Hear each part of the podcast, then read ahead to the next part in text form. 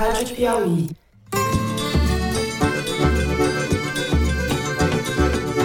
Olá, sejam muito bem-vindos ao Foro de Teresina, o podcast de política da revista Piauí. Vou governar para 215 milhões de brasileiros e brasileiras, olhando para o nosso luminoso futuro em comum e não pelo retrovisor de um passado de divisão e intolerância. Eu, Fernando de Barros e Silva, na minha casa em São Paulo, tenho o prazer de conversar com os meus amigos José Roberto de Toledo, aqui pertinho. Opa, Toledo! Opa, Fernando, opa, ouvintes, feliz 2023 e especialmente opa, Thaís, que eu estava com saudade. Do Fernando nem tanto, mas a Thaís não. Estou muito honrada por ter a oportunidade de servir ao meu país ao lado do presidente Lula, principalmente em uma pasta tão importante quanto o Ministério do Turismo.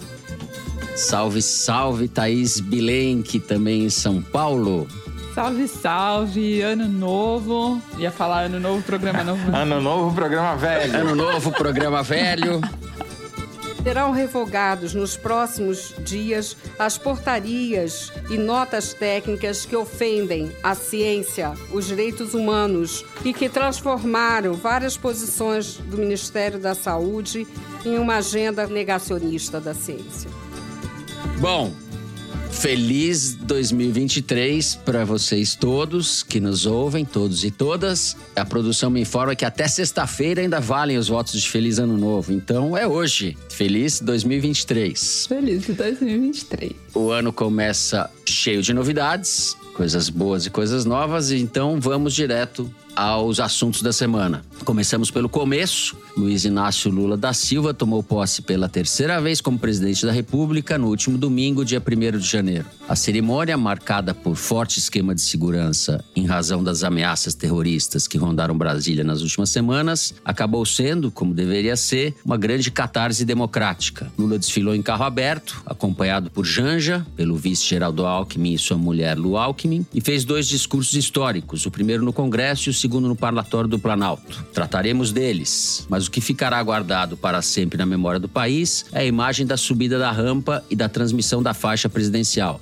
Ao abandonar o cargo e fugir do país na antivéspera da posse, negando-se pela enésima vez a cumprir suas atribuições institucionais, Jair Bolsonaro prestou um favor involuntário à democracia brasileira. No lugar dele, um grupo de pessoas representantes das minorias, da população negra, dos mais pobres e dos socialmente marginalizados, tudo o que o governo Bolsonaro e o próprio ex-presidente mais desprezou e despreza, essas pessoas assumiram a cena e subiram a ladeira ao lado do presidente, acompanhado pela cachorrinha Resistência e por Janja. Cerca de 120 países enviaram representantes à posse, teve grande cobertura e repercussão internacional. Falaremos um pouco de tudo isso daí. No segundo bloco, vamos tratar da composição do novo governo. Eleito com uma frente ampla, Lula nomeou 37 ministros e oito partidos foram contemplados com posições no primeiro escalão.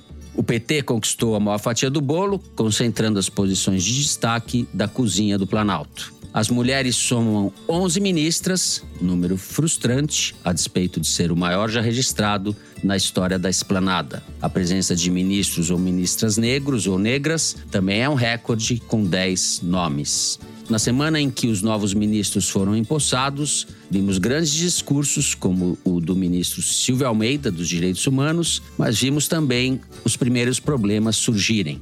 Carlos Lupe, da Previdência Social, anunciou que iria levar ao Congresso uma anti-reforma da Previdência, o que já irritou Lula e foi desmentido por outros setores do governo. A ministra do Turismo, Daniela Carneiro, conhecida como Daniela do Vaguinho, que é o seu marido, prefeito de Belfort Roxo, na Baixada Fluminense, teve expostos seus vínculos com o ex-PM Juraci Alves Prudêncio Jura, condenado e preso por chefiar uma milícia e cometer homicídios. Por enquanto, a ministra, que é do União Brasil, segue no cargo como chefe do presidente da Embratur, Marcelo Freixo, cuja carreira política é marcada exatamente pelo combate à milícia do Rio de Janeiro. Por fim, no terceiro bloco, vamos falar dos primeiros atos do governo. Logo depois da posse, Lula já usou a caneta para derrubar ou reverter políticas adotadas por Bolsonaro, entre elas medidas para restringir o comércio e a circulação de armas de fogo no país. Houve um revogaço geral e a gente vai tratar de medidas adotadas nas pastas da saúde, do meio ambiente, na área da economia,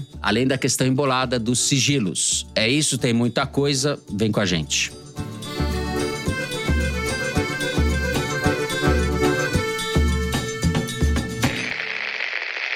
Muito bem. Eu estava com saudade de vocês dois. Eu que Ah, eu assisti também. a posse. Eu não. Na Bahia, Toledo. Você não está com saudade porque você estava trabalhando. Eu que estava na Bahia, só me lembrava de você vendo a posse. Você que acompanhou tudo de perto vai ter o privilégio de abrir o primeiro bloco do primeiro programa do ano. Vamos lá. Muito obrigado pela deferência. A saudade é recíproca. Eu estava com saudades, inclusive, dos nossos colegas aqui de equipe da produção, mas principalmente dos ouvintes, né? Para mim, a posse tem um significado, obviamente, histórico, por um aspecto que, para mim, é o mais importante de todos, que é a volta da política ao poder. O governo Bolsonaro foi a síntese do que é a antipolítica, né? da substituição do jogo político pelo autoritarismo, pelo um projeto autoritário que felizmente não conseguiu se consumar e que certamente se consumaria se ele tivesse sido reeleito. Não é à toa que o Bolsonaro é o terceiro presidente da história que não passou o cargo para o seu sucessor. Coincidentemente, eram todos militares. Né? Primeiro foi Floriano Peixoto, marechal de ferro, né? Era um vice que Exato. no lugar do Deodoro. Já faz um tempo Tentou fazer o sucessor e não conseguiu. Aí, desgostoso, não passou o cargo para o civil, primeiro presidente civil da história que o sucedeu. O segundo foi João Batista Figueiredo, o último presidente da ditadura, também ex-general, que fugiu pelos fundos do palácio e não passou o cargo para José Sarney. E o terceiro foi outro militar, Jairzinho, que fugiu para casa do Pateta, lá em Orlando. né? Por quê? Porque eles não são do jogo. Os militares não estão para fazer política, eles não gostam de democracia, eles gostam de cargo e gostam de poder, né? Então, quando eles perdem, eles fazem esse papelão.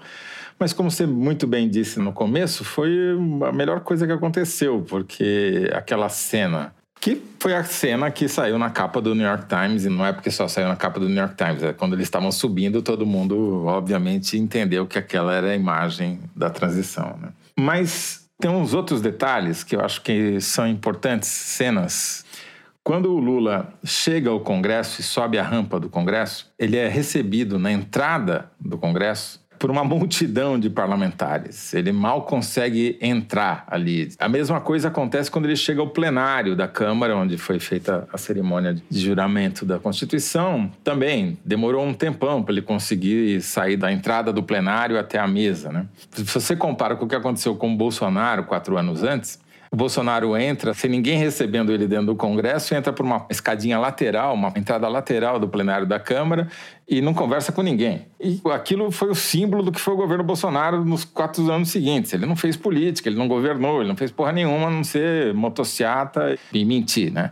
E o Lula, ao ser literalmente abraçado pelos políticos, ele estava retornando com a política ao poder. Para mim, essa foi a maior simbologia da posse, junto com esses atos que a gente já comentou. Do ponto de vista do discurso, bom, primeiro, a política prevê o quê? né? E o próprio Lula fala isso, né? Quer dizer, a alternativa à política é a barbárie, que é o que estava se configurando com a reeleição eventual do Bolsonaro, né? Que é você negar o outro, negar a conversa, negar a negociação. E o Lula assume dizendo que vai governar para 215 milhões de brasileiros e põe lá no slogan de governo dele União e Reconstrução. Quando você se propõe a governar para 215 milhões, você está se propondo, inclusive, a conversar com os caras que estão nas portas dos quartéis até hoje, né? Você está se propondo a conversar com os políticos que são eleitos com a ajuda de milicianos. Esse é o lado ruim de você ter um governo chamado União Nacional.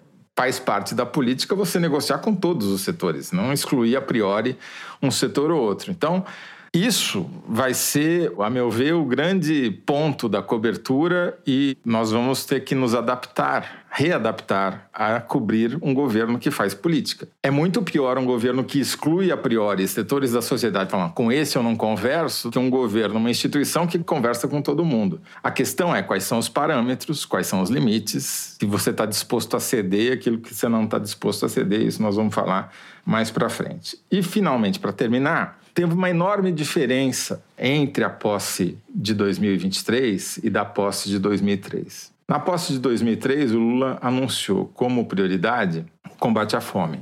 Em 2023, ele anunciou como prioridade o combate à desigualdade. Pode parecer até igual, mas são coisas muito diferentes. Porque contra a fome, tirando os tarados, não tem ninguém que é contra. Então, é só uma questão de você ter políticas públicas, reorientar o dinheiro do orçamento para alimentar essas pessoas, que foi o que eles fizeram, principalmente com o Bolsa Família, mas também com outras políticas como o aumento real do salário mínimo, etc. Agora não. Para combater desigualdade, você tem que tirar de alguém. Você tem que tirar poder e tirar dinheiro de pessoas. Isso implica fazer reforma tributária, porque a desigualdade não é só desigualdade de renda. É desigualdade também de gênero, é desigualdade de cor, é desigualdade racial, é desigualdade, enfim, todos os tipos de igualdade e desigualdade que há. O que significa tirar poder de quem é hoje detentor desse poder e dividi-lo com aquilo que você chamou corretamente de minorias que subiram a rampa. E isso vai criar conflito. A reação do mercado financeiro, que eu repito, é o pior termômetro para se medir eficácia de algum governo,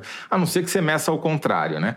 Editoriais do Estadão e mercado financeiro. Está contra, provavelmente se o governo está fazendo alguma coisa certa. Olha, você está sendo injusto com a Folha nesse caso, porque editoriais do Estadão e da Folha. Não, aqui do Estadão é A Folha é vai ficar com né? ciúme da O sua Estadão, fala. é- o Estadão desde a proclamação da República. Tá certo. Tem mais tradição. É uma tradição. Tem mais Isso, né? tradição. Mas é isso, então vai ser uma cobertura de conflitos intermediados pela política, coisa que não aconteceu nos últimos quatro anos. Então vai ser um período de adaptação, mas, a meu ver, essa é simbolicamente a grande diferença entre o governo Bolsonaro e o governo Lula e entre o governo Lula 3 e o governo Lula 1.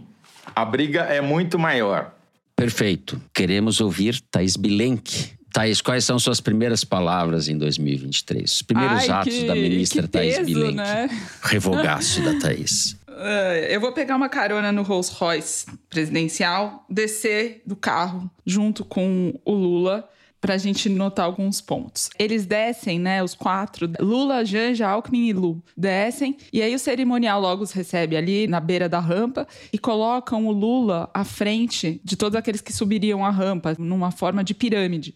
E quando o cerimonial libera a subida, o Lula imediatamente desfaz o triângulo, dá a mão pro Raoni, dá a mão pro menino Francisco, e eles sobem ladeados, ninguém à frente de ninguém.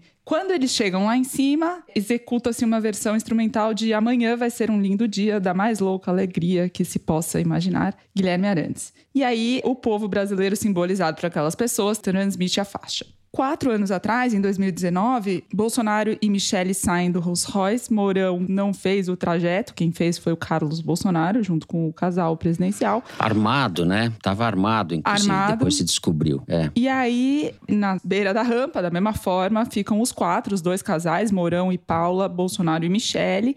Executa-se o hino nacional, eles põem a mão no peito. E aí o Mourão ensaia subir a rampa antes do Bolsonaro e depois, vendo ali a situação, ele recua, dá um passo à frente, depois dá um passo atrás. Os quatro sobem, vão para o parlatório, Temer passa a faixa para o Bolsonaro, executam de novo o hino nacional. E o Bolsonaro começa o discurso dirigindo-se não ao povo que estava lá para vê-lo, mas ao Mourão. Ele fala assim: meu prezado general, com licença. E o Mourão responde: aço. Ele cumprimenta, o Bolsonaro então cumprimenta a Paula Mourão, mulher do, do vice, e minha esposa, ele se refere a Michelle por minha esposa, não fala nem o nome dela. Na posse do Lula, agora, antes do discurso no parlatório, executa-se Trenzinho Caipira, de Heitor Villa-Lobos. O microfone vaza com o Lula dizendo pra Janja ir pegando os papéis do discurso. Vaza o Alckmin falando pro Lula, o povo tá feliz. Acaba a música, a Janja diz, agora vai, acabou, pode ir, pode ir. O Lula pigarreia e começa agradecendo o carinho e a força que recebia de todos os dias do povo brasileiro simbolizado para ele pelo pessoal que ficou na vigília Lula livre, que falava bom dia presidente, boa tarde presidente, boa noite presidente. Ele começa boa tarde povo brasileiro. O Bolsonaro quatro anos atrás falou durante nove minutos libertar o povo do socialismo, do politicamente correto, encerra com um slogan de campanha que é um gesto voltado aos eleitores dele, não a toda a população, e ergue a bandeira do Brasil com a ajuda do Mourão, dizendo que ela jamais será vermelha a menos que seja com o sangue deles. O Lula faz um discurso três vezes mais longo, de 27 minutos. Toledo falou perfeitamente do peso desse discurso, do combate à desigualdade. E o Lula fala textualmente que vai governar para os 215 milhões de brasileiros e brasileiras. Né? O Bolsonaro falou para o público dele, com o slogan de campanha dele. O Lula disse que vai governar para todo mundo. E ao chorar dizendo do pedido de socorro, me ajuda por favor, que a população de rua faz, né, nas ruas do Brasil. Ao chorar, para mim ele torna essa mensagem prioritária. Né? Ele dá urgência para essa situação e não como uma coisa que vai se resolver por inércia daqui a tanto tempo. É, o público gritou sem anistia na posse do Lula, gritou eu vim de graça na posse do Bolsonaro. Bom, eu conversei com várias pessoas diferentes, perguntei para elas qual era o momento mais marcante e importante da posse. A maior parte das pessoas concorda que é a cena da rampa. Por exemplo, Moisés Celerges, que é presidente do Sindicato dos Metalúrgicos do ABC, o cargo que lançou Lula na vida pública e de quem ele é amigo, concorda que é esse momento. Inclusive, foi ele que indicou o Wesley Rocha, metalúrgico de Diadema, que subiu a rampa com o Lula. A Glaze Hoffman e a Erika Hilton também concordam que é o momento da rampa. A Glaze Hoffman, presidente do PT, a Erika Hilton, deputada eleita negra trans do pessoal de São Paulo. Elas duas em particular, conseguiram ver a subida da rampa de uma vista privilegiada ali do vidro lá de cima do Palácio do Planalto e ambas, por coincidência, tiveram que escapar da segurança porque tinham sido postas num lugar no palácio um pouco mais atrás onde elas não conseguiriam ver. A Glaze deu a volta e conseguiu ficar no lugar é, privilegiado normalmente. Já a Erika Hilton conta que é, ela tentou pedir, o segurança não deixou, ela viu uma brecha lá, pulou a corda mesmo e brincou que começou o mandato dela burlando as regras. A única pessoa que divergiu em relação a qual momento que a posse teve de mais marcante foi o Luciano Bivar, que é o presidente do União Brasil. Nossa, que estava lá na mesa do Congresso, ele parecia um Joker brasileiro, né? É, coube a ele a leitura do, do ato de posse, o que é é uma dessas ironias da história, porque o Luciano Bivar era presidente do PSL, o partido que lançou o Bolsonaro, viabilizou a, a candidatura dele em 2018. Ele é secretário-geral da mesa diretora da Câmara, portanto, coube a ele esse papel histórico de ler né, o ato da posse. E pro Bivar, o momento mais marcante é dentro do Congresso, no discurso do Lula, quando ele diz: Antes a gente falava ditadura nunca mais, agora a gente fala democracia para sempre. Bivar Bom, acho que nós já estouramos um pouco o tempo. Eu só queria, como não sou político, a gente não é político, a gente pode falar o que a gente pensa. Eu vou dizer que quem não se emocionou com a subida na rampa e com o trenzinho caipira do Vila Lobos, eu sugiro que vá para Miami, que saia do Brasil, vá embora. Orlando, Fernando. Orlando, exato, que vai para Orlando. Para mim ainda é uma incógnita como é que vai se acomodar na sociedade essa rejeição ao Lula e essa disposição dos setores do eleitorado do Bolsonaro de ir às últimas consequências, enfim, rezar em frente a quartel, é, é, invocar ETs, etc, essa loucurada toda. Mas o lado pateta e patético do Bolsonaro ficou muito escancarado aí nessa reta final, como se fosse necessário escancarar alguma coisa a respeito dessa triste figura. E devo dizer a vocês que eu estava de folga na Bahia com um grupo de amigos e o hit do Réveillon foi a música Tá na hora do Jair, Jair ir embora. Só como eu tava com meu amigo João Camareiro, que é um grande violonista, ele fez uma versão João Gilberto para essa música. Então ficou cantando o Réveillon inteiro, a versão bossa nova de Tá na hora do Jair ir embora, que é a coisa mais anti-bolsonarista possível, é impagável. Eu falei para ele que ele deve gravar e disponibilizar nas redes. Eu não vou me atrever aqui, porque ele imita o João Gilberto perfeitamente cantando Tá na hora do Jair ir embora. Bom, encerramos assim o primeiro bloco do programa. Vamos falar no segundo bloco da montagem do governo, da divisão do poder, como é que ficou a esplanada dos ministérios. A gente já volta.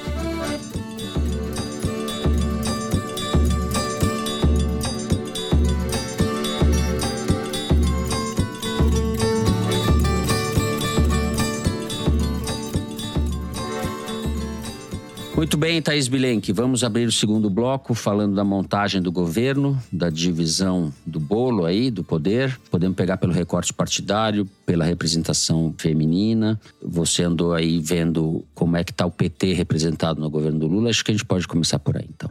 São 10 ministros do PT. Em 2003, o PT tinha 19 dos 34 ministérios, 56%, portanto. Em 2007, 16 dos 36, portanto, 44%.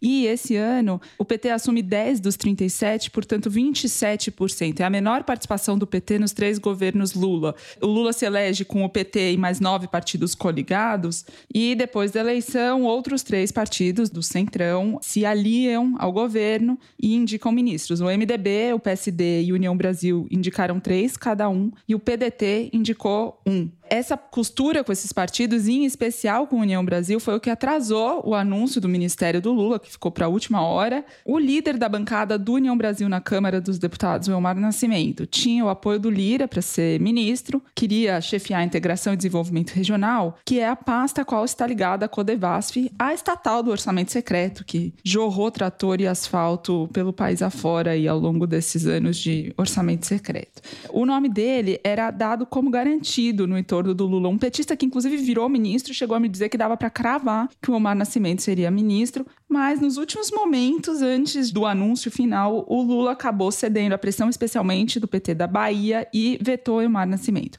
Elmar é do grupo do ACM Neto, que é o adversário ferrenho histórico do PT no Estado.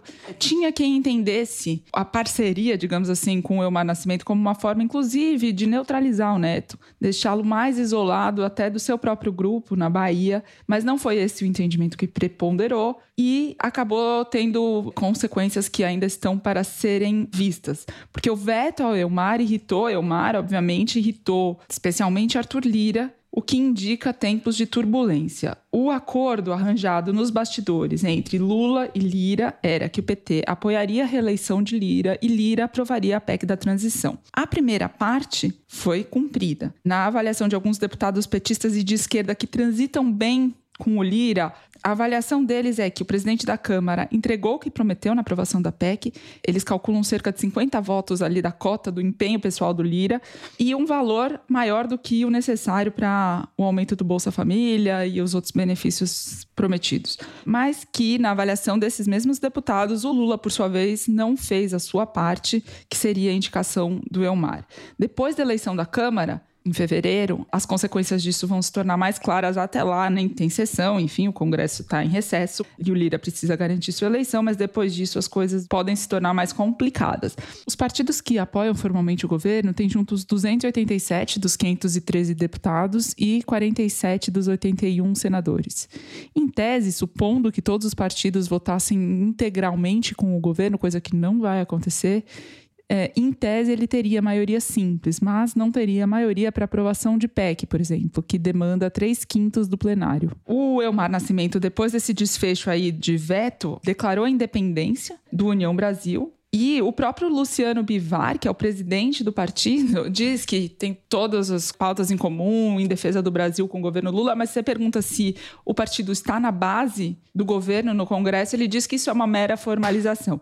E é muito complicado que o Lula tenha dado três ministérios para esse partido e esse partido não concorde em ser base de apoio do governo no Congresso. E esses três ministérios do União Brasil já estão prometendo trazer problema, trazer dor de cabeça, né? Primeiro, Primeiro que o que o Elmar Nascimento queria, integração e desenvolvimento regional, ficou com o Valder Góes, que foi governador do Amapá e é uma indicação do Davi Alcolumbre. Na hora que Lula o anuncia, ele anuncia de uma forma que foi considerada bastante desastrosa, dizendo que ele está no PDT, mas vai se afastar, porque a articulação é para ele se filiar à União Brasil, mas foi um jeito meio atropelado com que o Lula fez esse anúncio. O Juscelino Filho, que assumiu comunicações, e a Daniela do Vaguinho, que só pelo nome Daniela do Vaguinho já me diz muito, né? E ainda por cima tá aí agora eh, dominando as manchetes por conta das questões da milícia. Quer dizer, a União Brasil chega no governo mostrando causando. as suas credenciais, né? O Juscelino Filho que é do Maranhão, certo? E não é parente do Juscelino Kubitschek, certo, Toledo? Não é Juscelino Kubitschek filho. Certamente se chama Juscelino por causa do JK, mas... Por gastos do JK, exato. Mas esse é um ministério que envolve muitas questões importantes. Basta falar da regulamentação, da discussão toda a respeito desse mundo novo das redes sociais e da internet, etc. E está nas mãos do União Brasil. Mas quem chamou para si a discussão de rede social foi o Paulo Pimenta, que assumiu Foi. a SECOM com o status de ministério. E ele é do PT do Rio Grande do Sul. Tem muita bola dividida nesse ministério, né? Porque quando você fala assim, Ministério da Agricultura foi pro Arenão, né? Ali da base ruralista. Beleza. Daí vem o Paulo Teixeira, que é do PT, que pegou o outro Ministério da Agricultura, tem dois, né? Que é da Agricultura Familiar e não sei o que lá, Desenvolvimento, Desenvolvimento Agrário. Agrário. Desenvolvimento Agrário. Mas a CONAB, que é a Companhia Nacional de Abastecimento, que é o órgão, um dos órgãos mais importantes da área, ficou com ele, não ficou com o ministro da Agricultura. Embora o ministro da Agricultura do Arenão esteja querendo puxar para ela a Conab. Dizer, então tem um monte de bola dividida. Esse exemplo que a Thaís deu é, e o Fernando deram é perfeito. Quem vai fazer a regulamentação das redes sociais que o Lula mencionou durante a campanha e que já acontece na Europa? Não vai ser o Juscelino Filho, né? Se for alguém, vai ser alguém do Palácio. Então, essa questão dos nomes, dos ministérios, é tudo é fluido, depende da, da, disputa de poder. Agora, tem algumas coisas interessantes na formação do governo que eu acho que vale a pena chamar atenção.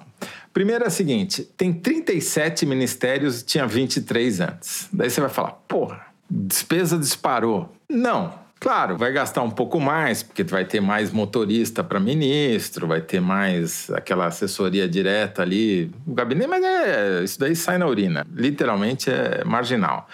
O que, que eles fizeram? Eles demitiram todos os DAS 5 e 6, que são as funções de assessoramento mais bem remuneradas da esplanada. A imensa maioria foi demitida e os ministros novos receberam a seguinte orientação: vocês têm que cortar de 12% a 20% dos seus DAS. 5 e 6, que são os cargos mais bem remunerados. Porque eles estão sendo realocados nos novos ministérios, entendeu? Então, sei lá, o Ministério da Educação ou o Ministério da Saúde, que tinha uma porrada de DAS 5 e 6, teve que cortar quase 20% dos seus DAS 25 para ceder para esses ministérios novos que foram criados. Então, você não tem um aumento do número de cargos de primeiro escalão.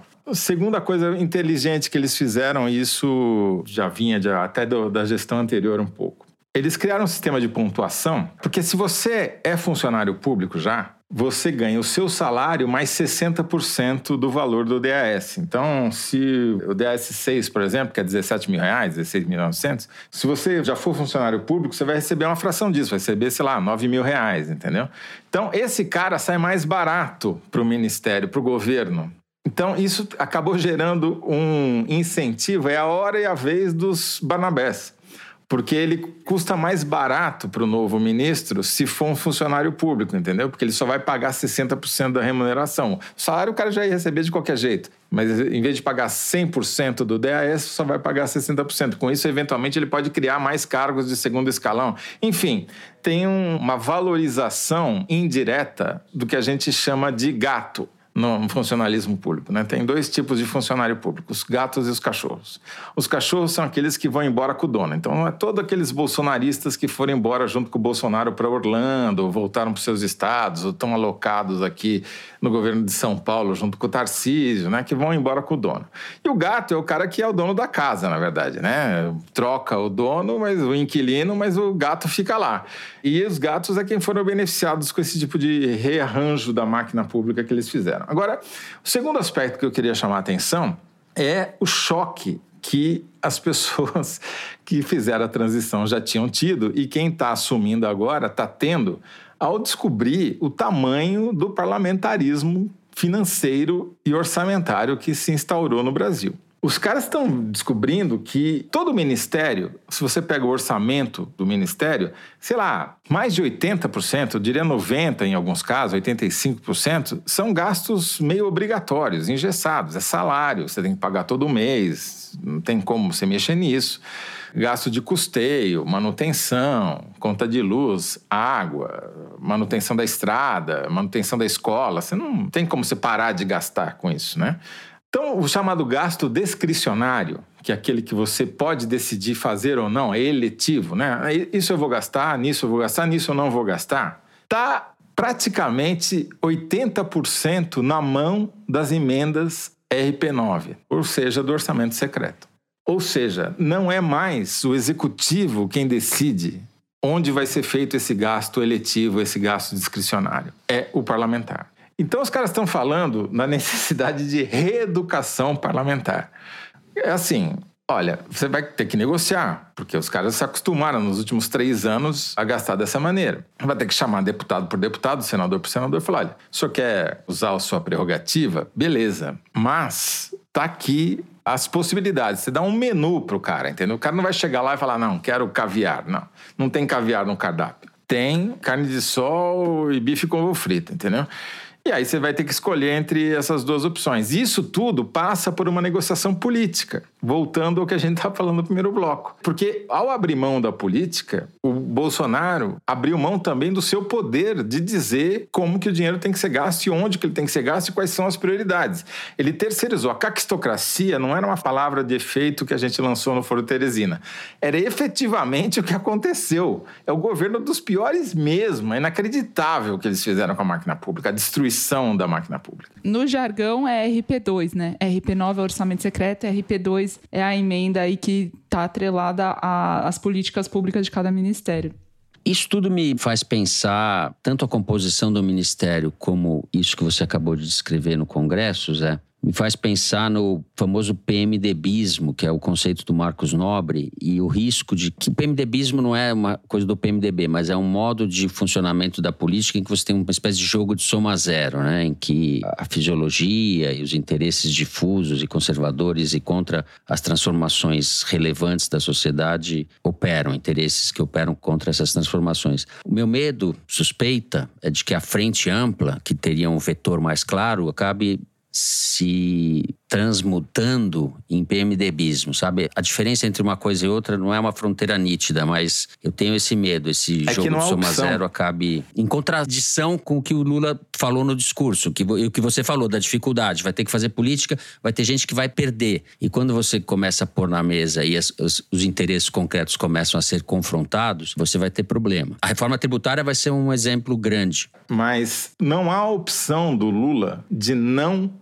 negociar e tentar reeducar os parlamentares, porque isso é o que está em funcionamento, mesmo com a decisão do Supremo, mesmo com a aprovação da nova regulação da RP9, etc., das emendas parlamentares, isso está funcionando. Isso é, vai precisar ser mudado. E o único jeito de você mudar isso é cooptando uma base majoritária no Congresso. Então, a Daniela do Vaguinho, vamos lembrar, não é uma deputada qualquer, né? Ela é a deputada federal mais votada do Rio de Janeiro. Ficou na frente do Pazuello, que recebeu todos os recursos da máquina bolsonarista. Ficou na frente da Thalíria Petroni, que é a grande expoente da esquerda no Rio de Janeiro. A Daniela do Vaguinho é o exemplo clássico da infiltração da milícia na política. Ela não se dá necessariamente elegendo o miliciano. O miliciano Fala, olha, você quer ter votos na minha região, na região que eu controlo o território? Você vai precisar negociar comigo. E é isso que o marido do Vaguinho fez, que é o prefeito de Belfort Roxo, e fez para eleger a Daniela, que é a esposa dele. Enfim, esse é o Brasil. Isso está dado. É o Brasil. Isso é o que o Lula está herdando e, de alguma maneira, ele ajudou a construir também, né?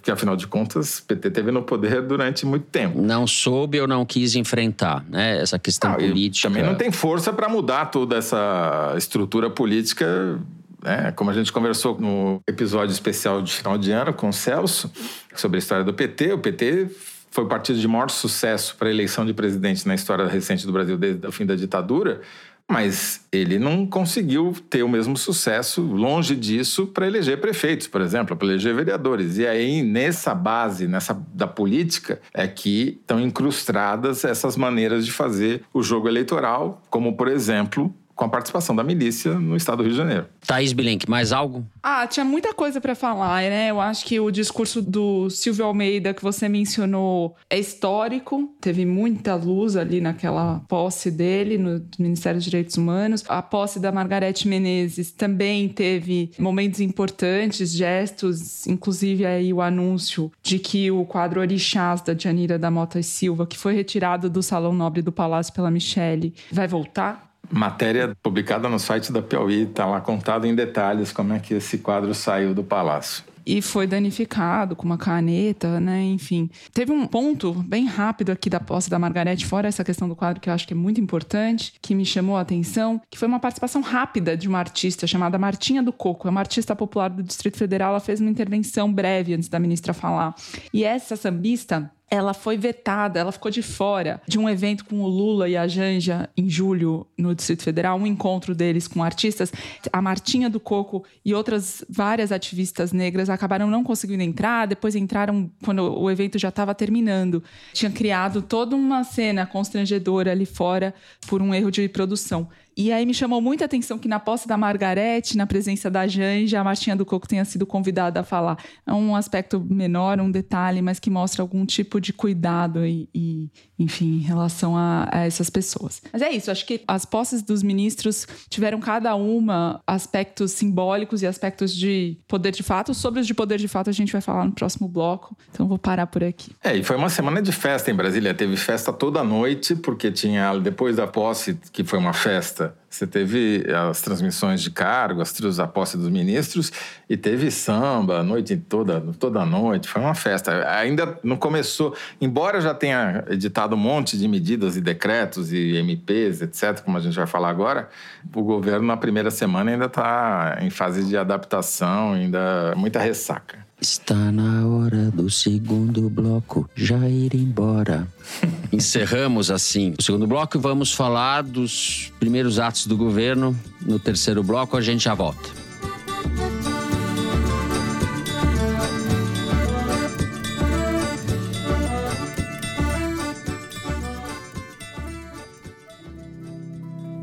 Assine a plataforma da Casa do Saber nossos assinantes têm acesso a mais de 250 cursos exclusivos, ministrados pelos melhores professores de psicanálise, psicologia, filosofia, artes e muito mais. Com a Casa do Saber, você amplia o seu repertório para pensar o mundo. Acesse casadosaber.com.br e comece a aprender hoje.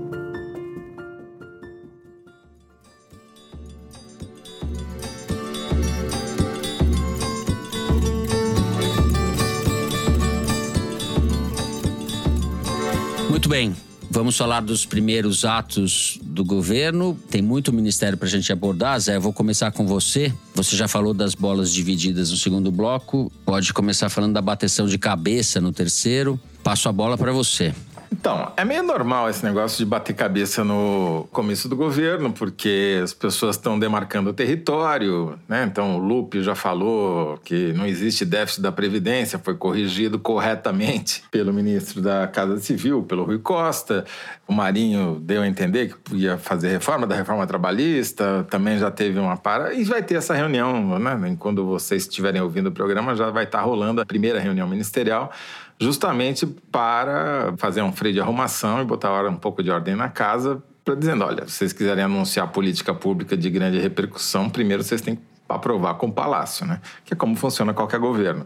Aliás, isso faz parte desse desenho, né? O grande gerentão desse governo Lula chama-se Rui Costa, que já era um pouco isso na Bahia, né?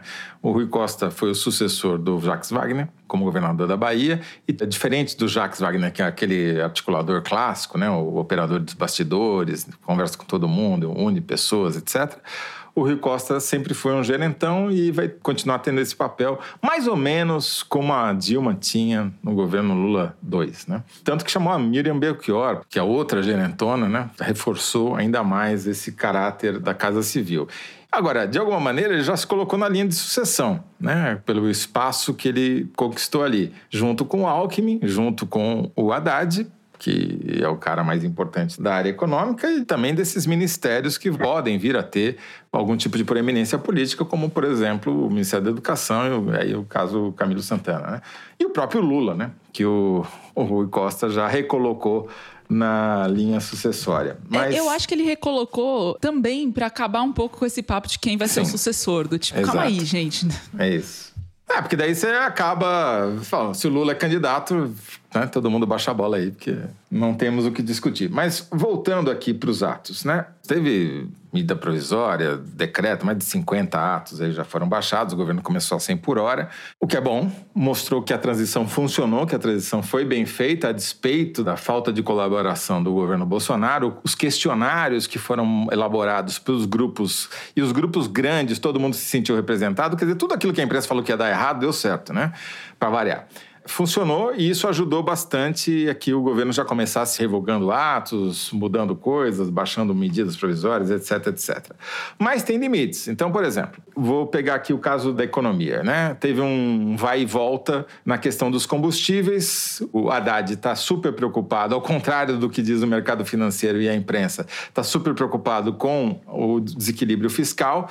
Por quê? Porque o Paulo Guedes fez um negócio inacreditável, que ele fez uma medida na véspera de acabar o governo Bolsonaro, uma renúncia fiscal da ordem de 100 bilhões de reais, diminuiu o percentual do PIB que vai para o governo, para que a receita do governo, né, de 18,8% para 17,2% do PIB, uma perda de 1,5 ponto percentual do PIB, que dá mais ou menos 100 bilhões de reais, e deixou tudo isso a descoberto. Aí o Haddad saiu tentando recuperar o prejuízo e queria cancelar as renúncias fiscais sobre os combustíveis. E aí a Casa Civil ali, o Lula, falaram: não, mantém pelo, pelo menos 60 dias para a gente ver, porque também isso tem impacto sobre a inflação, etc. Então foi a primeira bateção de cabeça mais importante na área econômica. Agora, o que, que eu estou vendo? Eu acho que o Haddad está tentando botar a ordem na casa e tentando evitar um descontrole da dívida pública, justamente controlando a receita e controlando a despesa. Por isso que ele elegeu a reforma tributária como a principal prioridade dele. E para fazer a reforma tributária é exatamente aquele exemplo que a gente deu nos blocos anteriores. É ali que as pessoas vão perder, um, grupos vão perder, endinheirados vão perder para transferir para quem não tem dinheiro. Esse vai ser o principal mote, principal ferramenta para combater desigualdade. E aí você vai precisar de muito voto na Câmara e no Senado para conseguir aprovar isso, e isso justifica, se não justifica, explica a presença da Daniela do Vaguinho no ministério do Juscelino lá de Maranhão e de tantos outros, né? E aliás, esses daí que já estão na Berlinda vão ter que caçar votos para se manterem no cargo. De alguma maneira pode ter o efeito contrário, né? Sempre lembrando que é muito mais fácil que um endinheirado, como você está dizendo, faça pressão sobre os parlamentares do que a moça que entregou a faixa para o Lula. Sem dúvida. Mas tem, alguém tem que fazer. Essa reforma tributária ela é cantada a governos desde sempre sempre. Eu ouço falar em reforma tributária desde que eu nasci e nunca saiu do papel. Né? Então, eu acho que, no mínimo, eles têm a obrigação de tentar, porque, de fato, é a coisa que mais tem impacto sobre a desigualdade. Agora, tem outras coisas também, por exemplo, a revogação dos decretos que facilitavam acesso a armas e munições pelo Bolsonaro, armas de repetição, armas que podem fazer um estrago grande, que efetivamente foram medidas importantes que foram tomadas, que devem ter impacto, prometeram fazer um recenseamento das armas já existentes, então não é uma coisa fácil, não é uma coisa simples, vai gerar conflito, mas sinalizou na direção correta. E tem outras coisas que foram vendidas erradamente. Por exemplo, não existe revogação do sigilo de 100 anos. Porque não existe um decreto de sigilo de 100 anos. A lei de acesso à informação prevê sigilos de 5, 10, 15, 20, até 25 anos, até 50 anos, se não me engano. Até 25, eu acho. É, acho que 25 é o máximo, né? O que acontece é que a lei falava justamente o contrário. As informações pessoais, individuais, de interesse particular, podem ter sigilo de até 100 anos. Com base nesse item da lei, funcionários públicos começaram no governo Bolsonaro a dizer: não, essa informação está classificada com sigilo de 100 anos, usando a lei ao contrário. Aquilo que era um limite máximo passou a ser a regra. Né? E isso é um ato administrativo, isso não é um ato legal, não é um ato, não teve decreto. Né? Então, o que, que o governo Lula fez? Orientou a CGU, Controladora Geral da União, para rever essas decisões. Para que esse prazo seja encurtado ou seja eliminado, conforme o caso. Mas aí você tem que julgar caso a caso. Não dá para você pegar tudo aquilo que foi classificado como sigilo de 100 anos e tascar um decreto. E não tas... existe é, essa não. Vai, você vai ter que rever decisão por decisão, entendeu? Então não tem esse efeito que isso foi gritado até na posse, né? Na festa, no meio de discurso, etc. Isso daí não existe. Foi mal vendido. Por isso que o Bolsonaro no último debate falava para o Lula mostrar o decreto dos 100 anos, do sigilo dos 100 anos, que não existe. Exato. Lembra? Exatamente, mas é um problema de comunicação. Então, acho que assim, acho que o governo começou acelerado, que é bom, mostra uma disposição de trabalho que é importante. As sinalizações foram na direção certa. Agora, vai ter muito conflito, especialmente no governo que você tem da Daniela do Vaguinho ao Silvio Almeida, né? na mesma esplanada. Você vai ter conflito e alguém vai ter que administrar. Esse alguém chama-se Lula e seus auxiliares mais próximos ali do palácio. Perfeito. Thaís Bilenque. A Marina Silva tomou posse na quarta-feira, né? Uma plateia no Palácio Planalto lotado, filas e filas, enfim e tal. O Rui Costa foi fazer uma fala para introduzir a posse e fala que antes, né, nos governos anteriores, o Ministério do Meio Ambiente dava só ok em relação à legislação ambiental no final ali de todos os projetos em execução e tudo, e que agora, a partir de agora, o Ministério do Meio Ambiente estaria presente em todas as etapas, né, de execução dos projetos e tal. E a Marina Silva respondeu sobre. Eu tô falando isso em relação a esses conflitos, né? Que a Marina Silva foi uma das que protagonizou muito conflito entre pastas durante os governos dos quais ela participou. E aí, ela, bem humorada como estava, falou assim: papagaios e periquitos agora se encontram em festa ouvindo você dizer, Rui. ela estava realmente, ela mora foi agradecer os deputados presentes na pessoa de Túlio Gadelha, que aqui representa 100% da bancada da rede sustentabilidade.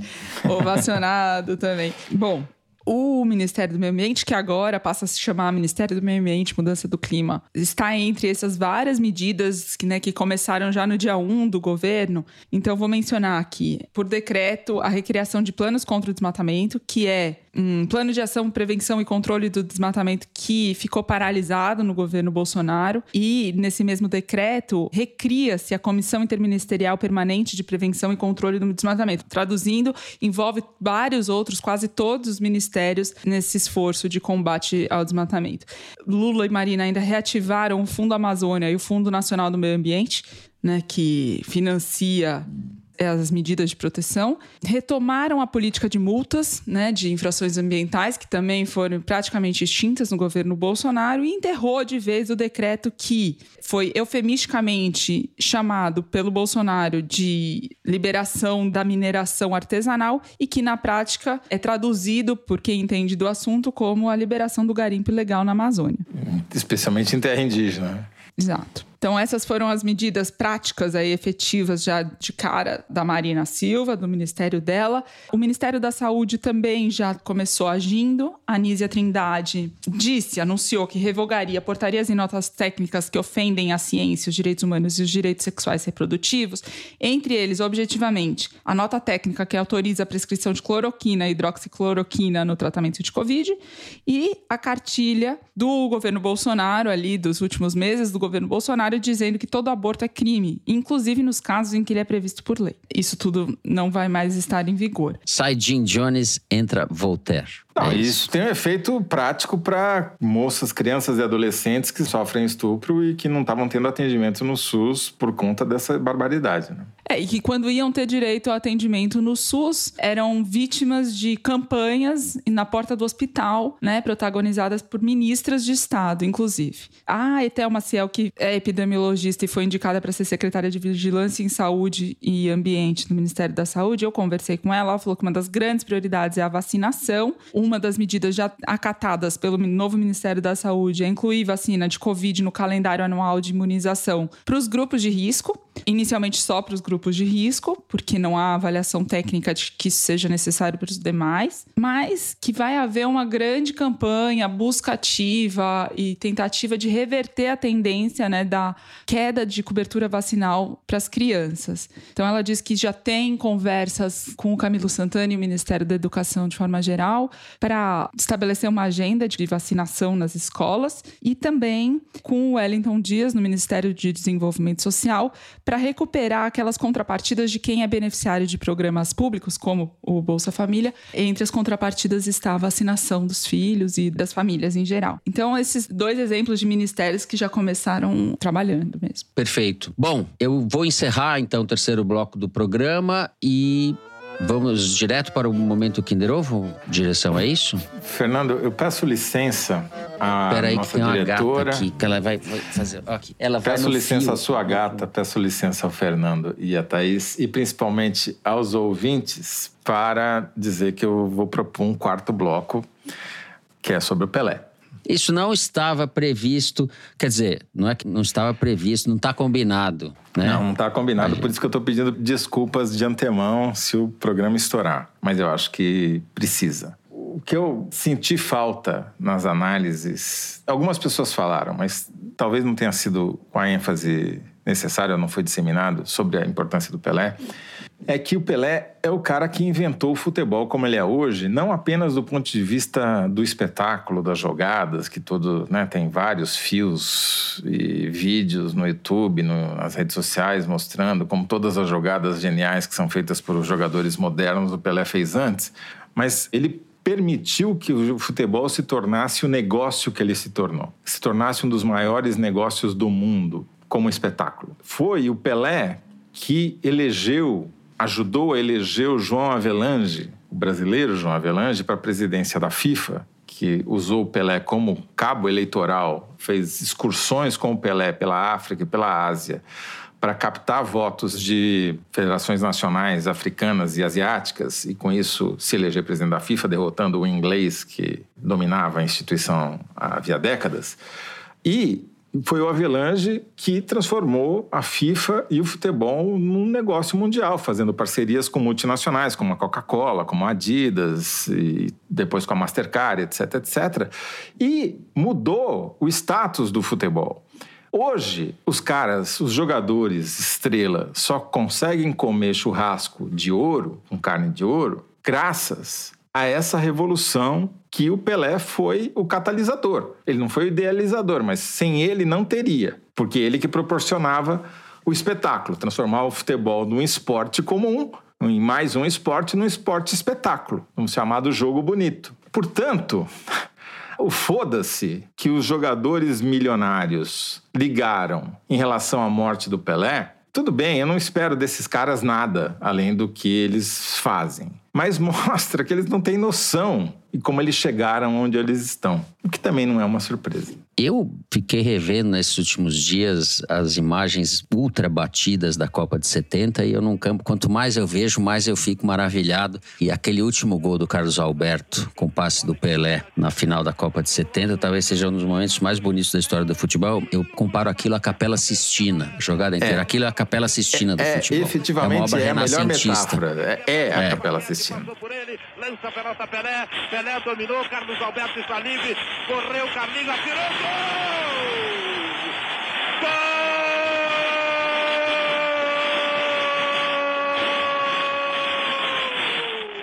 Não sei se você repara, aquela jogada começa com o centroavante da seleção brasileira, o Tostão, que não era centroavante, que era um camisa 10 que estava deslocado para a posição, vindo roubar uma bola no campo de defesa. Ele rouba a bola lá no campo de defesa, passa para o Clodoaldo, que dribla quatro, e a bola passa no pé de quase todo o time brasileiro até chegar naquele passe do Pelé, que é a coisa mais linda que alguém já É, fez. exato. Maravilhoso. Fora o drible, que não resultou em gol, que é o maior lance da história do futebol, não resultando em gol contra o Uruguai, naquele drible sem tocar na bola. Contra o Mazukiewicz, que era um Que dá goleiro. sentido ao verso do Chico Buarque, que fala do sentimento diagonal do homem-gol. Aquilo lá é, é uma perfeição.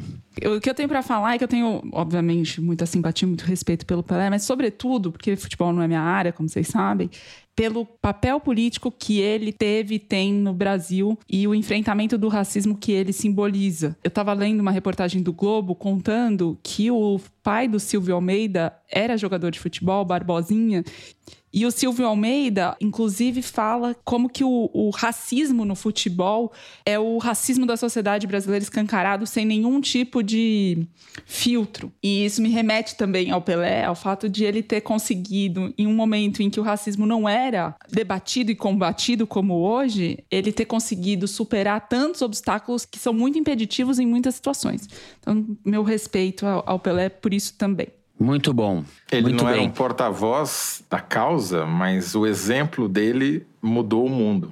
Bom, feita aqui essa digressão muito justa, essa homenagem, vamos Kinder Ovo, primeiro do ano.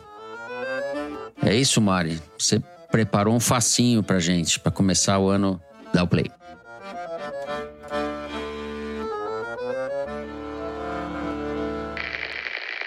Eu acho que a gente precisa mergulhar no caos para se livrar dele. Eu chutaria Paulo Eu acho Pimenta, que gente não mas... pode ter medo Não. do caos. O, como chama o, Enfrentar o Mauro que Vieira?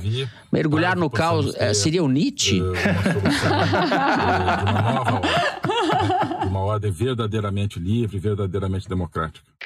Não é o Ernesto Araújo, não, né? É o Ernesto Araújo. Não acredito. Eu ia falar isso. Não acredito que você acertou. ressuscitou o Ernesto Araújo nesse momento. Meu Deus. Olha, isso que é começar o ano com né? o pé Ah. Com o direito. pé, com o pé direito, dois pés Pé direito. Põe direito nisso, hein? Esse é só pra fazer um contraponto ao, ao nosso Tá certo. pezinho Não, esquerdo, tá né, certo. Mário? Pra, pra não esquecer o que, que nós deixamos pra trás. Muito bem. O ex-ministro das Relações Exteriores, Ernesto Araújo, em suas redes sociais. Sim. Mergulhar no caos.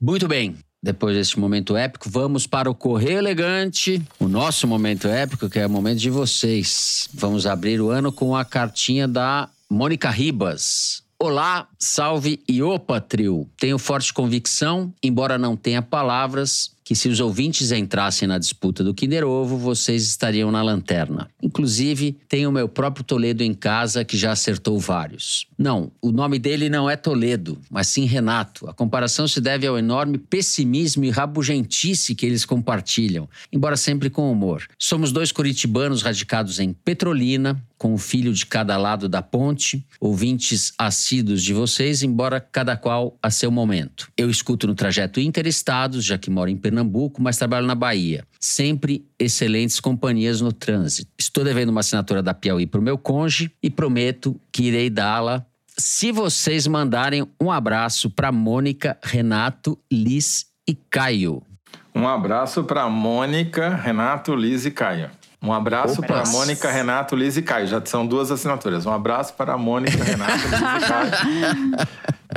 Beijos e vendedor. abraços para vocês. É um Ela fala um beijo grande e vida longa ao foro. Um beijo grande. Beijo grande, Mônica. Feliz ano para vocês todos. Bom, o Foro de Teresina de Janeiro tem um pé na Bahia, definitivamente. Eu vou ler aqui a carta do Isaac Brito. Gosto muito de ouvir Fernando com seu bom humor contagiante, Thaís com sua impressionante articulação e capacidade de obter informações, e Toledo com sua belíssima voz que chega a me causar inveja. Todos com análises muitíssimo apuradas. Sou um nômade digital e viajo pelo Brasil enquanto trabalho remotamente. E recentemente conheci a Naira na Bahia, pessoa por quem me apaixonei perdidamente e de pronto apresentei o Foro de Teresina. Gostaria de mandar um beijo para essa mulher que me conquistou por completo e desejar um feliz 2023 a todos os ouvintes do Foro. É o Isaac Brito inaugurando a sessão Tinder Ovo de 2023. Muita gente mandou mensagem e mensagem muito bacana sobre a participação do Celso Rocha de Barros no último programa do Foro Teresina em 2022, programa especial. E a Mari selecionou duas delas. Então, via Twitter, o Lularizado escreveu o seguinte: Fantástico o Foro de Teresina com Celso Rocha de Barros. Há muito tempo não me empolgava dessa forma. Que clareza e fluidez. E a Olga Atkinson comentou no YouTube. Conversa maravilhosa, informativa, inteligente, um presente de livramento do horroroso. Muito bem, nosso abraço aos ouvintes e ao Celso Rocha de Barros. Bom, e tem para terminar um comentário que eu não sei se a gente chora ou se ri.